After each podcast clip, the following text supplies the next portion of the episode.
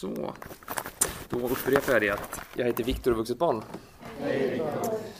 Eh, fint att vara här. Eh, väldigt fint att få dela. Eh, jag var inte riktigt förberedd på det, men det var på något sätt det som eh, Gud ville, så då, då blir det så. Det känns nervöst givetvis, eh, men jag försöker tänka på, jag har hört en annan talare som sa att när man liksom, eller det man gör i programmet, man, ska, man kan liksom försöka vara som en liten flöjt som Guds kärlek ska spela igenom på något sätt. Eh, och om jag tänker så, så är det ett väldigt bra sätt för mig att inte tänka att jag ska gå hit och prestera eller leverera. Eh, jag är väldigt prestationsinriktad och duktig. Eh, så att med det tankesättet så är det så här, ah, jag ska bara dela med mig av det jag har fått och liksom ge mig själv lite kärlek. Jag tänkte börja och dela lite grann om hur det såg ut i min familj eh, när jag växte upp. Min pappa är alkoholist och min mamma är då medberoende vuxet barn. Min pappa är också vuxet barn. Och det här är ju som kanske några av er känner till, liksom lite av ett, ofta ett tema att äm, i släkten då min eh, ja, det går liksom bakåt på båda leden så är det beroende av olika slag och liksom uppvägda med medberoende av olika slag. Eh, och i min släkt så har det väl varit, ja, det har varit massa olika beroenden förutom alkoholism, men det är väl det tydligaste som man har, som man har sett. Arbetsmissbruk har också varit något väldigt, något väl liksom, använt.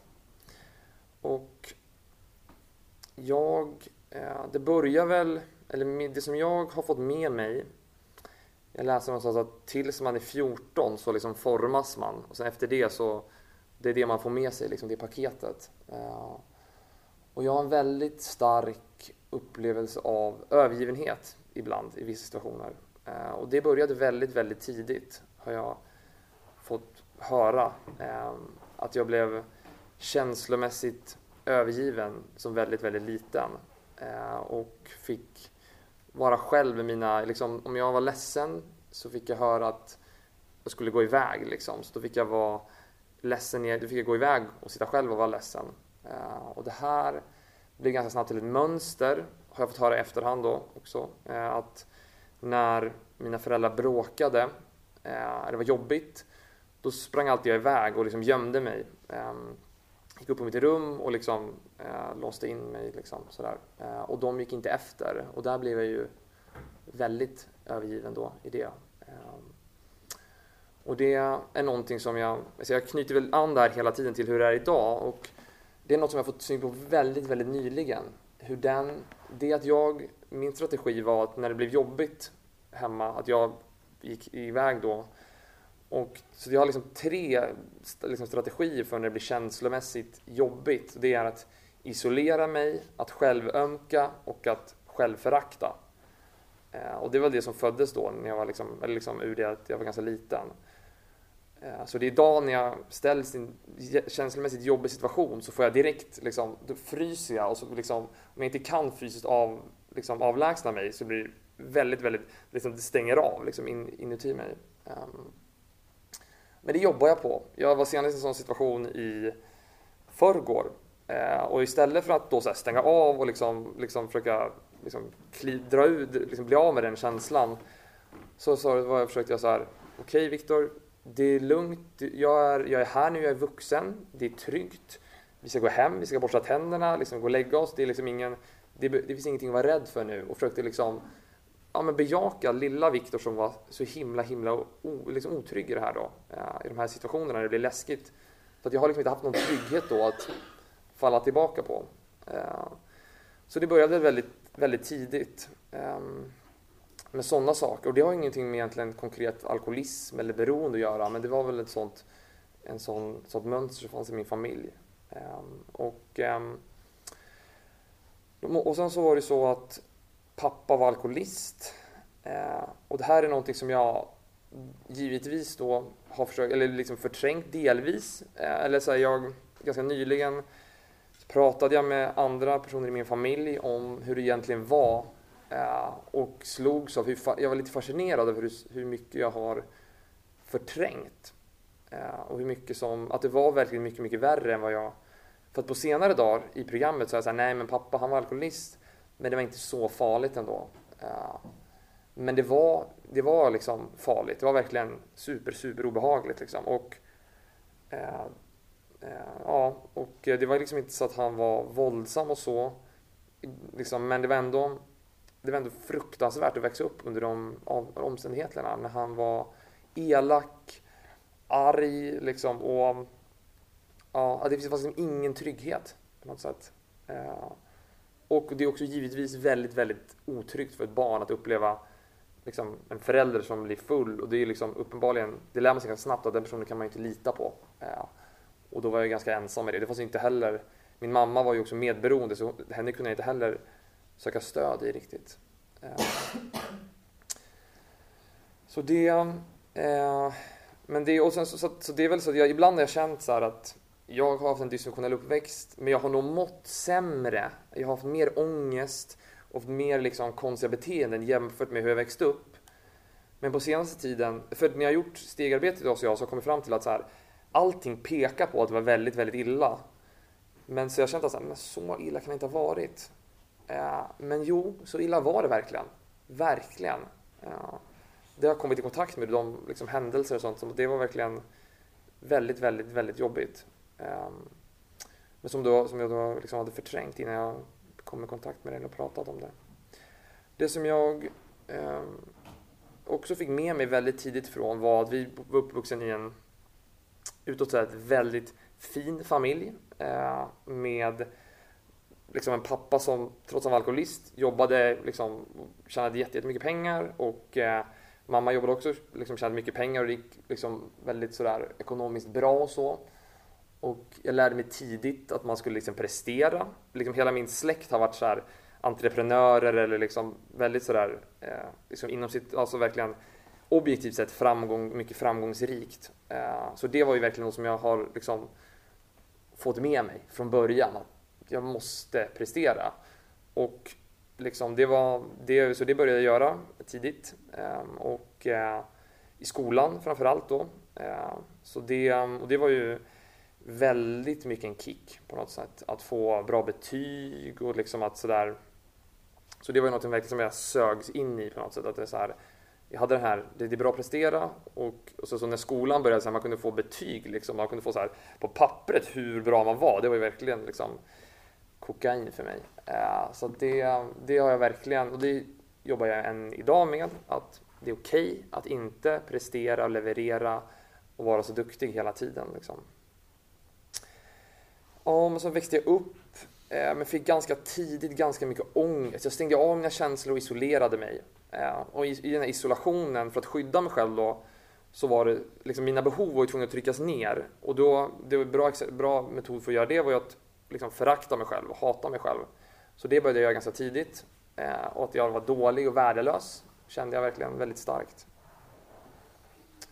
Och eh, det och sen så, och så stängde jag av, det i kombination med att stänga av känslorna helt och hållet hela tiden.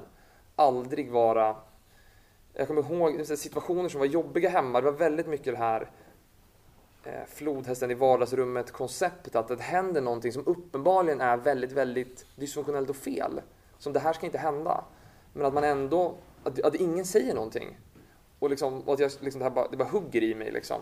Eller hur saker som pappa sa till exempel, hur jag liksom inte kunde värja mig när han liksom ja, men sa saker som...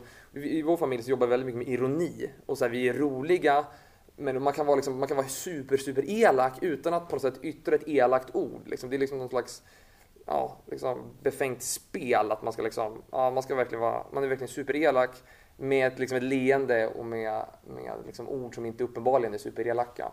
Ehm, så det, och då, det kunde jag inte värja, värja mig emot så det försökte jag stänga av. Men det här funkade ju inte jag hittade liksom ingen riktigt, riktigt bra drog. Att, eh, så det, det skulle kunna varit ett sätt att hålla det här going. Eh, men eh, ja, så att eh, det, så då fick jag väldigt mycket ångest istället. Eh, väldigt, väldigt, väldigt, väldigt mycket ångest och till slut var det som att det bara liksom, det blev bara svart liksom. Det kändes som en svart grå filt som låg över hela mitt liv. Eh, och allt, jag var helt avstängd och låg hemma hade ångest. Och då så liksom ska mina föräldrar skiljas. Eh, så det är liksom, då är det som att det rämnar. Jag var liksom, det hade jag inte, det var jag inte redo för. Eh, rent, eller jag hade liksom inte den. Så då mår jag riktigt, riktigt, riktigt dåligt. Eh, och vill, eh, liksom känner verkligen att jag inte vill leva längre. Liksom. Mitt, eh, ja, att verkligen tankar på, jag, liksom, det var inte att jag var i stånd att ta mitt liv, men jag kände verkligen att det hade varit fint att inte få leva liksom, på något absurt sätt. Eh, och, ehm, och då så hade min mamma börjat tillfriskna eh, och gå på möten. Eh, och hon hade sagt till mig, hon hade tagit med, tagit med en bok till mig. Så här, ah, det här är liksom för, eh, liksom, ja, det här kan nog vara någonting för dig. Så här, och jag så läste den och så här, mm, ja nej men det här är inte relevant för mig. Liksom, det här är, och jag var med ute på ett konvent eh, i Vaxholm. Eh, och så här, ja, satt med och sa, ja, liksom, okej fint, ja, men inte för mig liksom.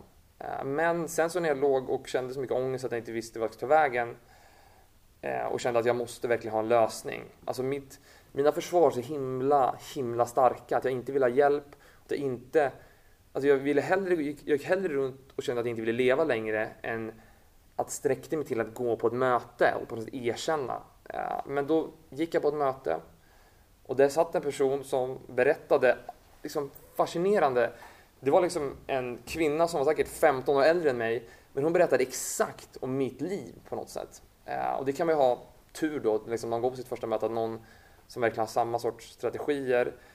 Hon berättade att hon var en kameleont i sociala situationer, anpassat sig hela tiden. Träffar de här människorna, då känner man in hur är det med de här människorna, då är man så. Och de här människorna, då är man så med dem. Eh, och liksom ångesten, prestationsångesten, alla de bitarna. Och jag var så här, wow. Eh, så då började jag gå eh, på, eh, på möten i ett annat program. Eh, och det var väldigt fint. Eh, och det började hända väldigt mycket. Jag kom ganska snabbt i kontakt med lite sorg över att pappa var alkoholist. Liksom. Att det var att mamma och pappa skulle skilja sig liksom, och att pappa var alkoholist. Och det var liksom, för jag hörde ju, jag fick ju, det bröt hela den här förnekelsen av vad, vad alkoholist innebar. För att min farfar som alkoholist, han liksom dog av, liksom, han var 80 liksom, drygt när han, dog. Men, men det här hörde jag faktiskt om folk vars föräldrar dog mycket tidigare, liksom, där alkoholismen hade gått mycket längre. Eh, och då blev det liksom riktigt obehagligt på något sätt för mig. Eh, och då kunde jag på sätt bryta den förnekelsen. Att, det var, att min pappa faktiskt var alkoholist. Eh, och det gick väldigt snabbt så började det hända saker i mig. Eh, jag hade jobbat tidigare så här prestationsinriktad, analytisk, så att jag sa okej okay, det här är mitt problem, dålig självkänsla, ja, men då ska jag försöka liksom lösa det med någon slags självhjälpsbok. Eh, och så här övningar och sånt. Det gick inte. Sen så började jag gå på de här mötena och bara dela, liksom, sitta och prata om, jag vet inte vad jag pratade om då. Eh, och då helt plötsligt så började det så här växa någon slags självkänsla i mig. Att jag började säga, fan jag är en ganska fin kille. Och jag var liksom lite chockad över det, så här, hur, hur det bara började hända. Och det på något sätt har varit min, min erfarenhet rakt genom programmet. Att när jag liksom, ska jag försöka säga jag har det här problemet, jag ska adressera det på det här sättet. Så funkar det nästan aldrig. Men om jag går på möten och gör det jag ska göra, då händer det massa fina grejer. Ehm, så det, så det var väldigt fint och då började jag tillfriskna. Ehm, jag mådde fortfarande liksom dåligt perioder, det gör jag fortfarande nu. Det är liksom, det är, man har ju bra och dåliga dagar och perioder.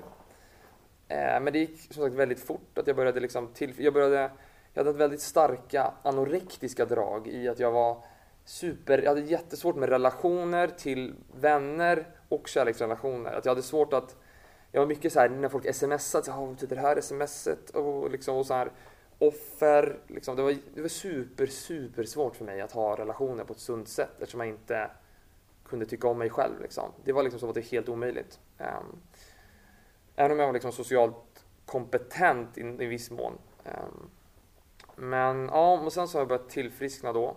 Eh, och var så var jag ute och reste. Eh, och då var jag på Bali, faktiskt Indonesien. Eh, och då gick jag på mitt första ACA-möte, för då fanns det inte de andra mötena som jag gick på. så det var väldigt fint. Och sen kom jag tillbaka till Sverige och så och kände jag att jag ska nog gå på ACA här också. Och det var väl kanske sex år sedan eller någonting sånt nu. som jag, ganska nästan exakt den här, ja det var väl åtta år sedan som jag kom in i programmet. Ehm, men kanske sex år sedan sånt jag började gå på ACA. Ehm, så, ja, det är sex och ett halvt år sedan, år sedan nu. Eh, väldigt fint. Jag gick på, jag har samma hemmamöte idag som jag började gå, som jag började gå på då. Känns väldigt fint. Eh, väldigt härligt. Eh, och det har varit en resa. Jag gjorde stegen i, i för jag kommer ihåg, jag gick ett tag och sen så sa jag så här, det händer ingenting, jag liksom gick i cirklar och sen satt jag på ett möte när någon sa så här, det här är liksom, det här programmet är inte till för att vara en soptunna dit vi går och bara går och älta våra problem utan här hit går vi för att tillfriskna. Och det var som att så här, när han sa det Först blev jag givetvis lite rädd. Som vuxet barn så blev jag rädd när någon säger någonting som är lite hårt. Eh, men det var också så här som att så här, hmm, jag, det, är som det klickade och så shit, det där är nog någonting. Det här med lösningen är nog ganska viktigt. För jag hade också gått mycket och kanske ältat mina problem och liksom fastnat runt sådär. Ehm, och eh, men så då började jag så här, okej, okay, jag kanske ska göra de här stegen som folk pratar om. Det ska tydligen vara lösningen. Så jag, gjorde, jag började i en steggrupp eh, och jobbade med stegen då i den svenska tillfrisknande vännerboken.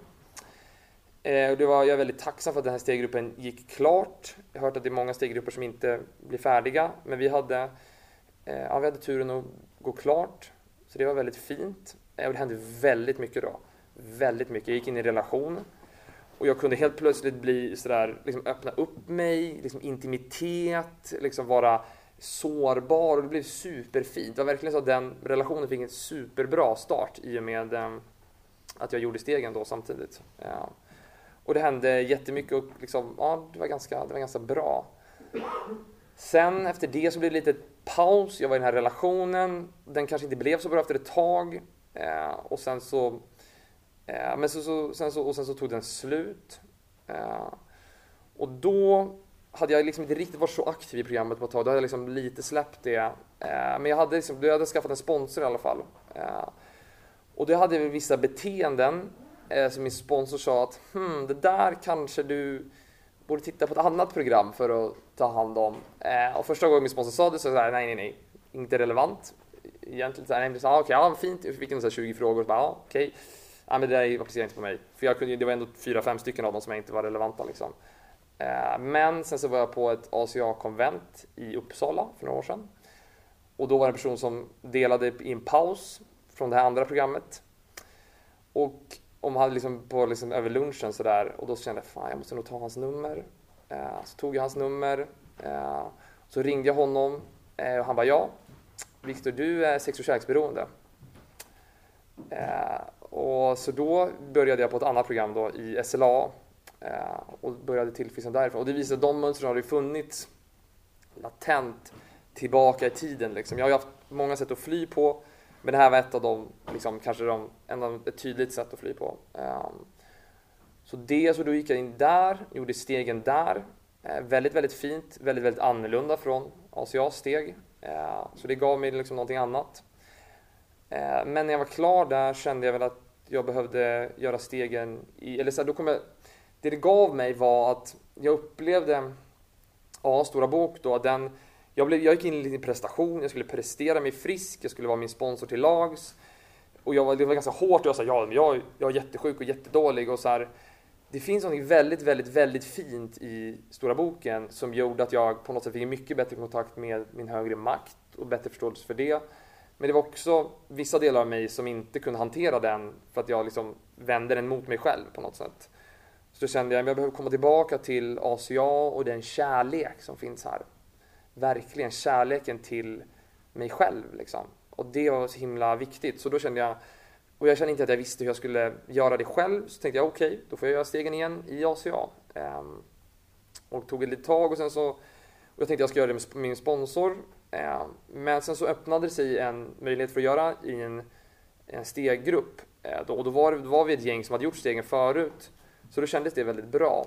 Eh, så nu har jag börjat göra stegen igen i en steggrupp. Och då gör vi dem med engelska. För jag, jag började, innan jag kom in i SLA så började jag med stegen i ACA också. Och det var väl också igen. Då kom han bara till steg tre innan jag insåg att nej, jag måste gå till SLA istället. Ehm, men ehm, ja, men så då, så då har jag börjat med stegen nu i ACA igen. I eh, engelska boken. Och det känns ju väldigt fint och väldigt läskigt och väldigt sådär... Ja, det händer väldigt mycket eh, om man jobbar i den boken. Den är verkligen... Eh, mm, där får man vad man... Eh, exakt, liksom, ger man sig in i leken får man leken tåla på något sätt. Man, man tillfrisknar väldigt mycket. Men det är väldigt läskigt också på något sätt. Eh, men det har jag fått lära mig på något sätt att smärta och rädsla är på något sätt det är lite det man betalar tillfrisknande med. Ett tag så gick jag, i början var det, jag gick på möten, bröt förnekelse, fick dela lite grann, det var väldigt skönt. Men nu på senaste tiden, då får man varje gång jag ska tillfriskna, liksom, eller ska få lite tillfrisknande, så måste jag betala i smärta eller i rädsla. Liksom. Att det är sällan, liksom, och det, men det, det fina, jag får den tryggheten att möta smärtan och rädslan med hjälp av er. Liksom. I det här sammanhanget, i de här mötena, så får jag modet verkligen att liksom, våga möta de här obehagliga grejerna. Um, det känns väldigt fint. Uh, så det, och sen så i mitt tillfrisknande så har jag liksom, det handlar, jag ska prata lite sista, sista minuterna här om lite olika, jag har sponsrat, eller jag sponsrar tre personer för tillfället. Det känns som en bra mängd för mig och det är jätte, jättefint. Väldigt, väldigt tacksam och för er som inte vet, eller som inte har sponsrat det kan låta som en klyscha men det är ju liksom en välbevarad hemlighet att sponsor får mycket, mycket mer av att sponsra än vad sponsorerna får. Eh, att jag har fått liksom oändligt mycket, lärt mig väldigt, väldigt mycket. Det är lite som att så här, jag har gett ett litet verktyg som jag har hört någon gång, ja men det här kanske du kan testa. Så kommer de tillbaka så här, och har använt det verktyget jätte, jättemycket. Liksom. Jag har delat ut en smörkniv och de kom tillbaka med ett svärd. Liksom. Det är superfint. Jaha, okej, så ska, okej, det var så meningen att man skulle tolka det. Ja, det är superfint. Alltså, det är verkligen, de ger mig oerhört mycket, mina sponsorer. Um, men jag tänkte att det som jag... Eh, ja, jag har jobbat med sorg eh, väldigt mycket. För det har varit en väldigt stor bit med mig och sökt hjälp utifrån för det. Det har varit väldigt bra. Eh, och ja, det här med känslomässig nykterhet. Eh, det var jag inne lite grann på. Eh, att för mig så handlar det om att vara i mina känslor då. Att liksom känna de känslor som händer och att alla känslor måste vara tillåtna. Allting liksom. Eh, det finns ingenting som är fel. Men jag har ju liksom in i ryggmärgen så får jag inte känna mina känslor för de är ju obehagliga. Det finns liksom ingen trygghet. Och som jag upplever det så är det så att jag behöver trygghet för att känna mina känslor. För att vara närvarande överhuvudtaget. Annars måste jag fly liksom. För det är för obehagligt. Eh, och hur får jag den här tryggheten då? Jo, dels så, så går jag på möten liksom ganska mycket. Eh, och dels så ringer jag till personer i programmet väldigt mycket. Så, så här, jag har ringt liksom, förra året befängd, då ringde jag kanske en timme om dagen i snitt i programsamtal. Eh, och det, men sen så, så här, jag är singel så det har varit liksom, det har varit fine. Jag har varit hemma och liksom diskat och hållit på och då är det så fint att prata med någon liksom. Eh, så det har varit väldigt, väldigt fint. Så det har jag fått en stor trygghet ifrån. Men något som jag på senaste tiden också har insett att jag behöver för att få den här tryggheten. För att mina vänner kan vara med mig efter situationer, innan situationer. Men i situationerna så måste jag på något sätt kunna ta hand om mig själv med hjälp av min högre vakt givetvis. Eh, men jag måste bli min älsk, egen älskande förälder. Och det är så här, jag har gått på oss, jag är sex år och det är det första som står i lösningen. Lösningen att bli sin egen älskande förälder. Jag har läst den säkert, ja, jag vet inte hur många gånger, men jag har inte förstått det förrän nu. Att jag måste bli min egen älskande förälder. Alltså det har jag börjat med på sista tiden, försöka jobba på. Att kunna säga till mig själv att, att skapa liksom en trygghet och säga att men jag är vuxen nu. Det är inte samma otrygghet nu som när jag var barn och att försöka liksom kommunicera det med lilla Viktor så att lilla Viktor kan få vara närvarande och känna sina känslor, att inte det behöver stängas av. Liksom. Eh, och då, på något sätt, då kan jag vara känslomässigt nykter, upplever jag. När jag kan vara min egen älskande förälder. När jag kan vara när jag kan liksom ta hand om mig Och det är inte så, så att, liksom jag har fått höra, det är inte, det är inte så att jag behöver, liksom, att jag blir, det är liksom träning. Det är, inte, det är ganska oglamoröst liksom. Men det är så att se mig själv i spegeln på morgonen, affirmera och liksom att så här, ja, ha bilder på mig själv när jag är liten liksom och så här, prata med lilla Viktor, se lilla, fråga lilla Viktor hur är läget, liksom, försöka så här, koppla inåt um, och, um, och liksom försöka så här, ja, försöka verkligen bli min egen älskande förälder och älska det som kommer upp också. Alla, förut har det varit så åh det här är jobbigt, åh det ska ner liksom. Även i tillfrisknandet så är det så här, om det där ångesten, det ska bort, självföraktet, det ska bort. Och nu bara förstå att allting är bara liksom, mitt självförakt, det är ju mitt hat, liksom, det är min ilska, det är min integritet som aldrig har, eftersom jag inte har satt några gränser mot andra människor i vissa sammanhang, så har det ilskan riktat inåt och blivit självförakt. Jag måste liksom älska upp det hela tiden, älska liksom allting som kommer upp i mig. Jaha, nu kommer lite ångest upp, försöka liksom se att ja, det är lilla Viktor som är rädd och orolig, det är gamla trauman som kommer upp och att liksom älska det, att det är okej okay med allting som jag gör. Liksom. Eh, så det har jag väl varit, eh, varit i mycket på sista tiden. Ja, eh, och så för det, så det är väl verkligen en nyckel för mig. Eh, och att jag har liksom också så här, två strategier, eller så här, i att att, ut, att, att sluta utsätta mig, sluta överge mig själv så finns det för mig två sätt. Antingen kan jag avlägsna mig från situationer som är osunda, som är skadliga. Vissa, då har jag liksom börjat göra att de här situationerna mår inte bra, de här sammanhangen. Men jag måste också börja stå upp för mig själv i de situationer när det blir, för jag kan liksom inte bara isolera mig själv, sitta hemma hela tiden på min, i min lägenhet liksom. Jag måste också leva livet och då måste jag också stå upp för mig själv när det väl händer. När någon liksom går över gränsen, när, någon, när, någon, när jag liksom, eller inte går över gränsen, men jag behöver hävda, säga att ah, det här är inte okej för mig. Och det är fruktansvärt jobbigt och läskigt att göra det kan jag säga. För att jag har inga problem att diskutera så här världsliga saker. Där kan jag stå upp för mig själv liksom lite för långt nästan. Men när jag ska säga så här, nej men det där känns inte riktigt bra för mig. Jag behöver nog någonting annat faktiskt. Jag känner mig inte riktigt trygg med det. Det känns, det är super, super svårt. Eh, men det håller jag också på att skapa den här tryggheten och visa lilla Viktor att det blir tryggt nu, jag tar hand om dig. Ehm, så det är fint och jag har ju min högre makt med mig där hela tiden, givetvis. Andra saker som jag gjort i mitt tillfrisknande är service. Jag har varit GSR, kassör eh, och nu har jag också varit med och översatt lite grann, översättningsgruppen. Eh, och så har jag också varit med i servicegruppen ehm, och gjort service på, på riksnivån så att säga. Eh, och det har ju varit väldigt fint. Väldigt fint för att liksom lära känna vuxna barn över hela Sverige och liksom få, man lär känna väldigt, väldigt fina människor på något sätt. Eh, och det är väldigt, väldigt, väldigt, man får en väldigt fin känsla i magen av att göra service liksom. Det är verkligen, jag gör inte det för att folk ska tycka om mig eller för att, eh, för att, liksom, för att jag ska prestera på något sätt. Jag gör det för att jag har fått så himla mycket fint av programmet och om jag kan göra service från känslan av att ta, tacksamheten liksom att ja, men, ja, men det här gör jag faktiskt för att jag har fått det här. Jag har fått det här. Hade jag, hade jag varit utan programmet liksom, då hade jag varit liksom väldigt, väldigt, väldigt, väldigt dåligt ställe. Eh, och att liksom kunna känna att ja, men det är fint att få ge tillbaka och så här, få, göra, få bidra, dra mitt lilla, lilla strå till stacken. Och det är skönt för då har jag upplevt att jag inte behövt liksom gå in i så mycket prestation och jag behöver liksom inte ha, när folk liksom tackar för service så blir jag såhär, jaha okej, okay, alright. För att jag har liksom inte gjort det för att det har blivit bara så, när jag försökt göra det utifrån en känsla av att det känns fint. Jag försöker tänka på de, liksom, de vuxna barn som fortfarande lider, liksom, tradition 5, att man vi ska sprida budskapet, liksom, det, är, det, huvud, huvud, liksom, det är därför liksom, mötena finns. Men jag försöker tänka på det, de vuxna barn som faktiskt vill ha hjälp. Jag har ju hjälpt personer som inte vill ha hjälp. Jag försökte hjälpa pappa, men han ville ju inte ha hjälp och jag har försökt hjälpa honom väldigt många gånger, men han vill fortfarande inte ha hjälp. Men att få hjälpa någon som verkligen vill ha hjälp. Att få se till att hemsidan är uppe och att folk har hittat till sina möten eller att svara i telefon när folk ringer. Alltså sådana bitar är ju väldigt, väldigt fina liksom, för mig. Det är verkligen som att, ja, då känner jag verkligen att jag, jag, jag mår väldigt bra av för att sprida budskapet vidare på det sättet. Mm. Ja, men jag ska stanna där. Tack! Tack.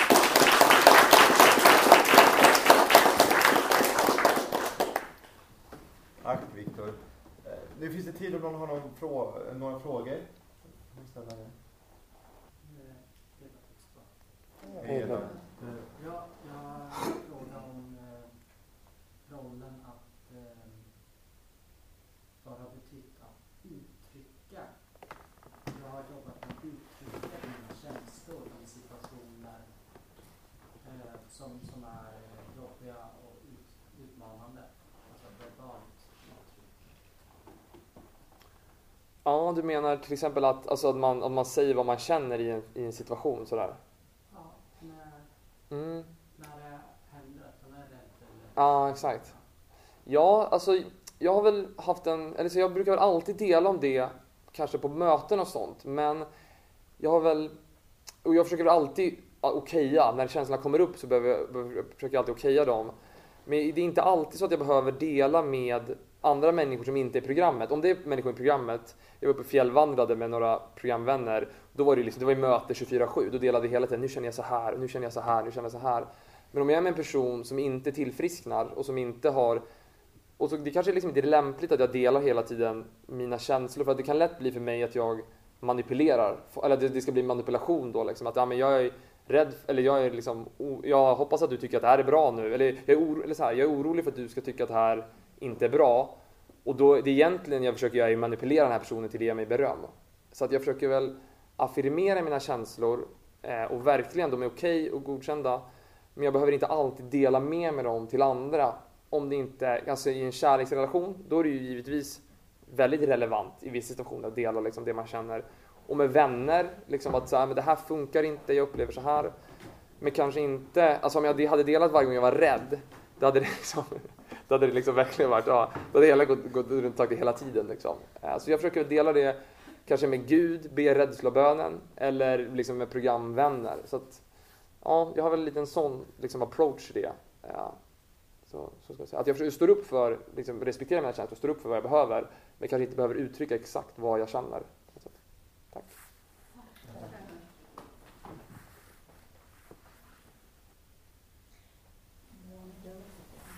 Jag tycker det är spännande med det här. Jag är beroende i botten då, så jag vet ju hur det är att vara påtänd och inte påtänd. Och då tänker jag så här, känslomässigt påtänd eller känslomässigt eh, nykter liksom. Vad, hur, kan du ge några exempel på när, på när man är riktigt onykter känslomässigt? Ja, exakt. Det, um, att, vara, att när man är känslomässigt onykter, det är ju Dels, exakt, dels som så alla beroenden av liksom, alla slag, då är man ju känslomässigt onykter på något sätt också. Men det kan ju också vara generellt när jag liksom inte är i kontakt, alltså när jag är uppe i stress och liksom, det liksom när, det, när, det går, när det är full fart, när jag inte känner efter, när jag aldrig landar liksom. Men jag blir oundvikligen nykter liksom, känslomässigt när jag går på möten och sånt. Så då, men om jag inte är på möten och sånt, om jag liksom är ute, då går det ganska fort att komma upp i varv liksom, och ha adrenalinpåslaget liksom, som skyddar mig från att komma ner i varv och liksom känna efter. Så det är väl typiskt sån grej när jag är stressad liksom. Och när, liksom sådär. Och kontrollerande, det ska när hjärnan liksom spinner i 180 ska lösa problem. Liksom. Och det är okej, okay. ibland så behöver man fokusera och vara liksom, man kan inte vara känslomässigt närvarande, eller jag kan inte vara det hela tiden. Men just när jag varit det under en längre period så blir det väl, eh, ja, det är väl, det är väl, liksom, det är väl problematiskt. Men ja, så det kan ju vara, men jag kan ju, jag kan ju säga, titta på tv-serier, sträck titta på det för att inte behöva komma liksom, tillbaka till exempel. Så det, det har man, man har väl alla sina trick liksom. Tack. Tack. Peder, vuxet barn. Hej mig. Eh, jag tänker på mig själv i det här med presterande som jag känner igen det du delar om. Då. Eh, och då undrar jag om du har känt det här eh, självföraktet eller skam eh, när du ska förklara hur du känner för auktoritetspersoner. Och då tänker jag, om jag tänker på mig själv så handlar det ju mycket om eh, arbetsgivare eller människor som jag jobbar åt. Då. Eh, för att då, för mig blir det en krock i det här att jag vill ju göra så bra som jag bara kan och gärna lite bättre. Men Eh, samtidigt vill jag försöka stå upp för mig själv och då krockar jag i det här. Och, och min fråga är då hur du, om, alltså om du kan känna igen dig där och hur du kan hantera det. Mm, tack. Ja, jag känner mig verkligen igen mig i det. Typiskt sådana situationer gentemot en arbetsgivare att inte våga stå upp för mig själv liksom, och skam i att jobba mindre tid och sådana bitar. Eh, men, och det är ju jättesvårt, men det jag har kommit fram till är väl att jag har kommit i kontakt med ilska på senaste tiden. Sen, liksom, sen ett år tillbaka drygt. Eh, och den försöker jag liksom kanalisera in och det, jag har förstått att den här ilskan är egentligen när jag inte står upp för mig själv. Så jag försöker kanalisera in lite av den ilskan till att liksom våga stå upp för mig själv och våga liksom och så, så här, det här är inte okej okay, Viktor, liksom. eller när någonting händer, alltså, det här, så här får man inte göra. Sen kan det givetvis slå över. Jag hade liksom jag, jag kan bli väldigt, nu börjar jag bli så här, så jag blir förbannad på vad som helst nästan. Och det, jag liksom pratar med personer som har gått igenom den här resan. Det, det är lite, man måste kalibrera sin, liksom sin, sin, eller sin ja, termostaten där lite grann, så det tar väl ett tag. Men för mig har det varit att komma i kontakt med min ilska och kunna se att den ilskan är till för att skydda mig och ge mig integritet. Och att försöka se att ja, men det, nej, det här är inte okej. liksom. Eh, och försöka liksom att jag är värdefull. Liksom. Jag är värd det. Eh, och liksom när, det är, liksom, när det är tydliga överträdelser. Eh, när det är liksom inte okej. Men annars så är det supersvårt. Alltså verkligen att så här, att inte bara nicka och säga ja visst, givetvis, det där löser jag. Det, är- det är svårt. Men det, det har väl kommit sakta, sakta, sakta men säkert också att jag säger helt plötsligt bara nej, det där är Jo men det där kan jag säga redan, det där kommer inte gå liksom. Eller det där kommer funka och så. Och så det på sätt jag upplever att mitt jag har fått mer självkänsla också i, kring min arbetssituation. Att jag vet att jag är kompetent på det jag gör. Och då är det också lättare för mig att säga nej det där, så där, kom, det där, kommer, det där kan jag inte göra. Så där, det, där är, det är orimligt på något sätt. Ehm, men det är jättesvårt. Jag är verkligen något som jag kämpar med just nu också. Eller som jag kommer liksom och behöver kämpa med framöver. Så det är klurigt. Men jag tror ilska kan vara bra för integriteten. Tack. Tack. Ja, Alexandra. Hej Alexandra. Jag identifierar mig mycket med den här prestationen, det här analytiska. Och för mig är det en, en del av den här känslomässiga onyttigheten att inte släppa taget om det. Eh, Jag undrar, vad, har, vad, har, vad är dina liksom, specifika redskap? Hur känner du att det fungerar bra för dig att liksom, släppa taget om det här? Mm, tack. Ja. Nej, men det som jag, jag ska säga, det är väl framförallt försöker jag väl att jag kan ju inte göra någonting själv på något sätt så att jag måste ju ha jag ser till att ha rutiner där jag liksom där det kommer såna här checkpoints. Att jag går på möten och jag ringer vänner i programmet för då går det väldigt fort att liksom då kan de så här ja fast nej liksom. Det där kanske inte är riktigt relevant nu eller liksom är inte kontroll. Men också så här morgonmeditation och sådana bitar. Att jag försöker på något sätt lägga upp mitt liv så att jag har liksom, tillfällen när jag tvingas ner liksom, i, tvingas bort från det. Eh, och då blir det ganska tydligt att jag är i kontroll på något sätt. Och så här, kvällsinventering till exempel, då är det väldigt tydligt att så här, så här, vad har jag försökt kontrollera idag liksom, så där, då är det så här, att lämna över det. Så att, att ha lite sådana här rutiner liksom, men framförallt att ringa till folk och dela liksom, kring det här är ett problem, för då jag kan, då är det lite pinigt att gå dit och säga att men, liksom, då är det ganska uppenbart när jag försöker kontrollera någonting. Då kan jag liksom, då, när jag pratar med någon så förstår jag att okay, det här är bara kontroll, det får jag liksom släppa. Liksom. Uh, så att det är andra människor eller liksom bön och liksom bara lämna över till Gud. Liksom, att okej, Gud du får ta hand om det här. Det är ofta så, här så att jag hörde en jättebra delning om när att så här, man kommer upp, man kommer med ett problem så, här, så säger Gud bara, ah, men det där problemet kan jag ta. Nej, nej, det är lugnt, jag har det här problemet, jag vill ha problemet själv. Så här, det, jag sparar det. Nej, men jag tar över det problemet, du behöver inte ha det. Nej, nej, nej det är lugnt, det är lugnt, jag ska hålla mitt problem själv. Så, så kan jag känna så här, men ibland är jag så här, okej då, du kan få ta det här problemet då. Då, då blir det väldigt fint liksom. Så att, eh, men det där är ju något som är väldigt vackert i teorin, men som kanske säl, mer sällan händer i praktiken. Mm. Tack. Tack. Vi har tid för en till fråga, en sista om det är det någon som har någon fråga får ni gärna säga det nu. Annars undrar jag om det är okej okay för mötet att vi avslutar här med en Är det okej okay för gruppsamvetet? Mm. Då gör vi det. Tack igen. Tack.